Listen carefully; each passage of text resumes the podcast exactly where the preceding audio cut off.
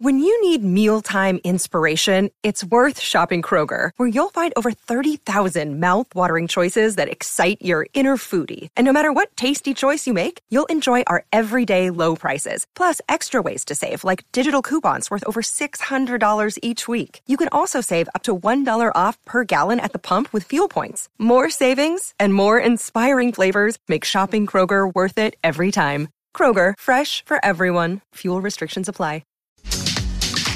Well, 23 seasons, seven Super Bowl wins, a stack of records, some of which might just stand the test of time. Today, Tom Brady has retired again, although this time he tells us, Simon, this time it's for good. Uh, Mike Jones is with The Athletic over in the US as a national NFL writer over there. Mike, appreciate your time this morning.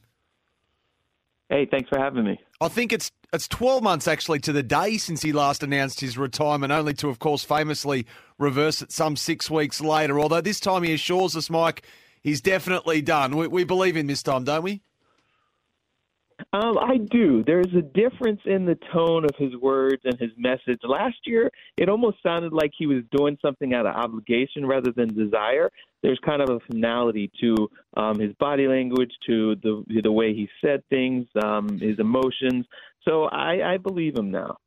And you've written a piece, obviously, for the Athletic, sort of, um, you know, almost soliciting for, for people's favourite memories or favourite versions of Tom Brady over such a long period of time. And and something that I think you've put out there that stands the test of time is his resilience. I mean, his ability to rebound from his from his darkest moments. So his his mental feats as much as anything.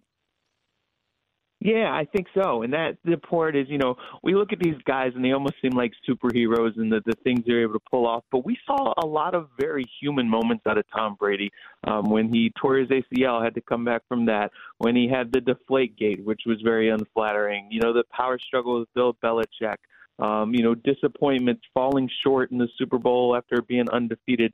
Um, and then, you know, even this past year, there was a lot of frustrations, but we saw him in his ability to bounce back from those dark points. Even this year with the frustrations, the home life stuff that's going on, um, underperforming offensive line, defense, and receivers, but he still was able to play at a high level and exhibit a strength um, that is admirable. And I think that that's what really will define Tom Brady. Yes, he was a great winner, but the reason why he was a winner is because he was always able to bounce back from those those setbacks that would have derailed a lot of other people. 23 NFL seasons, Mike, and you know his statistics. I mean, reading them, they're absolutely extraordinary. In the history of the game, where does he rate? I mean, he's number one. Uh, there's nobody who's had the longevity, the level of excellence. Nobody has won, you know, the, he's won seven Super Bowls. The next closest was Joe Montana and Terry Bradshaw with four apiece. Um, we saw him take two different teams to Super Bowls.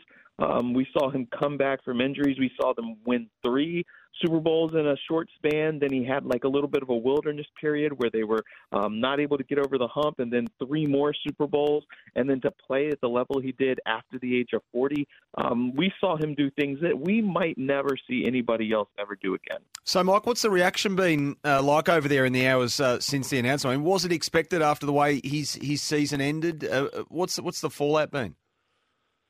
You know, I think a lot of people thought that we were going to see him leave Tampa and, and find somewhere for one last shot at a trophy. Um, and you know, but there was also another part of the people that felt like, you know what, maybe it's time. Um, even though he still played pretty well, but there were a lot of frustrations, a lot of personal stuff going on.